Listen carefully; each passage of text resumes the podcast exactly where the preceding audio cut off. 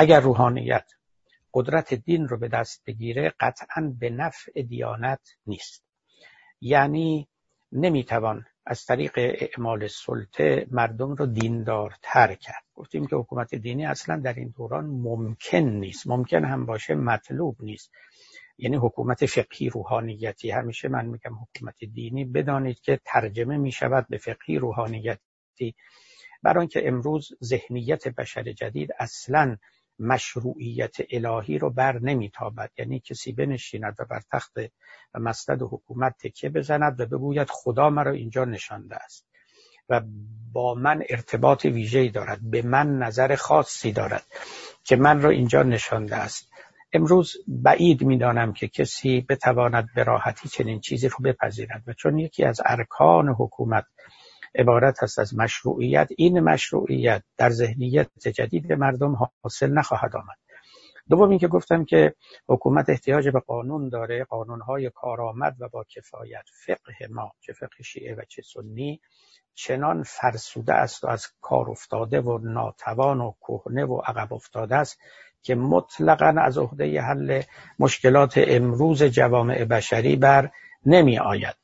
و باز یک آزمایشگاه و نمایشگاه بسیار روشن و بدیهی ما در مقابل چشممون داریم که جامعه ایران است و شما می‌بینید که فقهی که از حوزه های علمی بیرون میاد همون فقهی که مال دوران صفوی است همون فقهی که مال دوران آل است قدمی پیشتر نیامدن و اگر هم خواستن چیزی رو بر رو از جهان اطراف گرفتن و الا در عالم فقه گذشته اصلا اندیشه برنامه ریزی برای حکومت مطرح نبود و این یک خطای مسلم است که پاره از فقیهان ما گفتند و نوشتند که فقه هم قنای حکمی دارد هم قنای برنامه ای بنده به شما عرض می کنم نه قنای حکمی داره و نه قنای برنامه قنای برنامه ای که صفر است.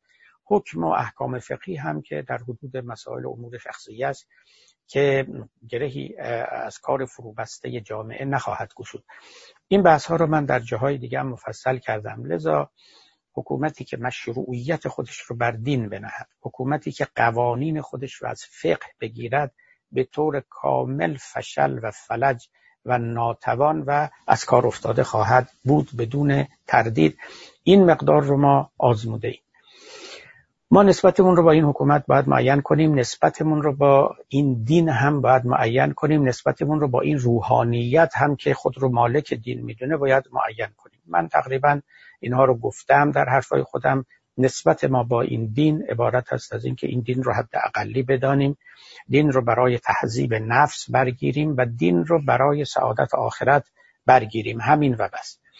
اما نسبتمون با روحانیت این است که بکوشیم تا روحانیت در جای خود بنشیند. هر چیزی در جای خود بنشیند. من جمله روحانیت و روحانیت در جا نشستن روحانیت در جای خود یعنی دست کشیدن از قدرت دولتی به خاطر تحمیل فقه. این بدترین کاری است که روحانیت می‌تونه بکنه. روحانیت کار اصلیش طب روحانی است پرورش نفوس مردم است تهذیب اخلاق است و راهنمایی کردن مردم به سوی سعادت اخروی. گمان نکنند که صلاح روحانیت و دین در گرفتن قدرت به دست آنهاست. این بار بسیار بر دوش نحیف دین نهادن است و کمر آن را شکستن است و خدمت نکردن و بلکه خیانت کردن به دیانت است.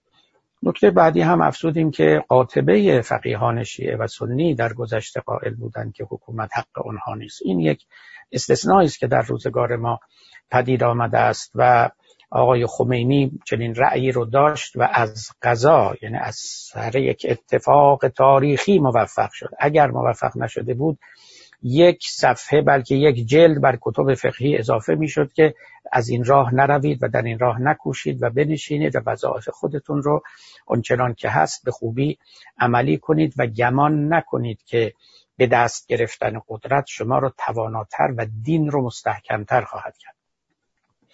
خب نسبت ما با قدرت حکومتی با روحانیت این است که با هم تعامل داشته باشن. این نکته رو هم ما افزودیم. نه این زیر دست او باشه نه آن زیر دست این باشه. این دوتا به صورت مساوی با یکدیگر همراهی و همکاری بکنند بدون اینکه یکی بخواهد بر دیگری چیرگی پیدا بکند و همه قدرت رو به دست بگیرد که نمی‌تواند. مادامی که دین قدرتی دارد باید با او تعامل کرد. همین که به مرگ طبیعی بمیرد یا به نحو طبیعی ضعیف شود اونگاه یک قدرتی که ضعیف شد خود به خود از دور خارج خواهد شد. حاجت به لگد زدن ندارد. و دینی که در دل مردم قوی نیست با گرفتن قدرت حکومتی و دولتی هم قویتر نخواهد شد بلکه همون بر ضعف او خواهد افزود.